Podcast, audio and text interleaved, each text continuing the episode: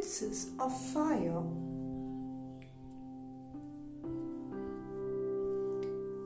There was once an incredibly rich, beautiful, and wise princess. Tired of false suitors who were only interested in her money, she announced that she would only marry whoever managed to present her with the most valuable, tender, and sincere gift of all. The palace filled up with flowers and gifts of every kind, letters describing undying love and love struck poems. Among all these wonderful gifts, she found a pebble, a simple dirty pebble. Intrigued, she demanded to see whoever it was who had offered this gift.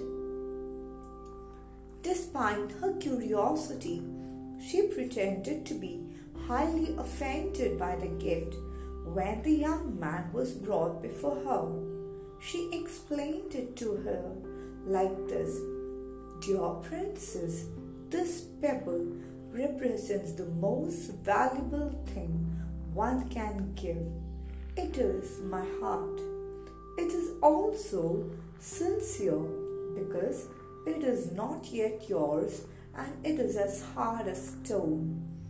Only when it fills with love will it be softened and be more tender than any other. The young man quietly left, leaving the princess surprised and captivated. She fell so in love that she took the little pebble with her wherever she went, and for months she regaled the young man with gifts and attention. But his heart remained as hard as stone in her hands. Losing hope, she ended up throwing the pebble into a fire.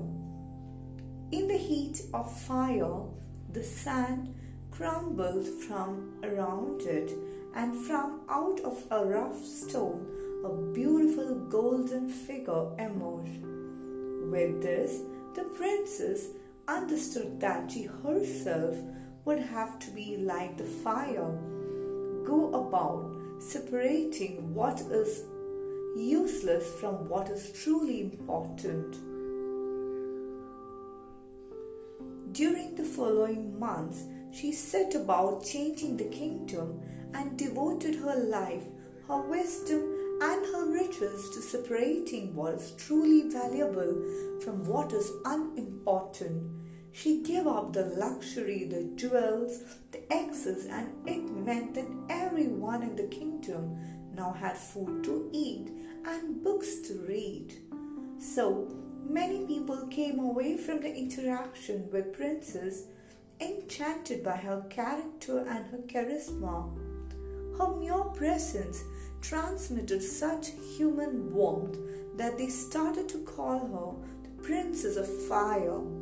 And as with the pebble, the fire of her presence melted the hardness of the young man's heart.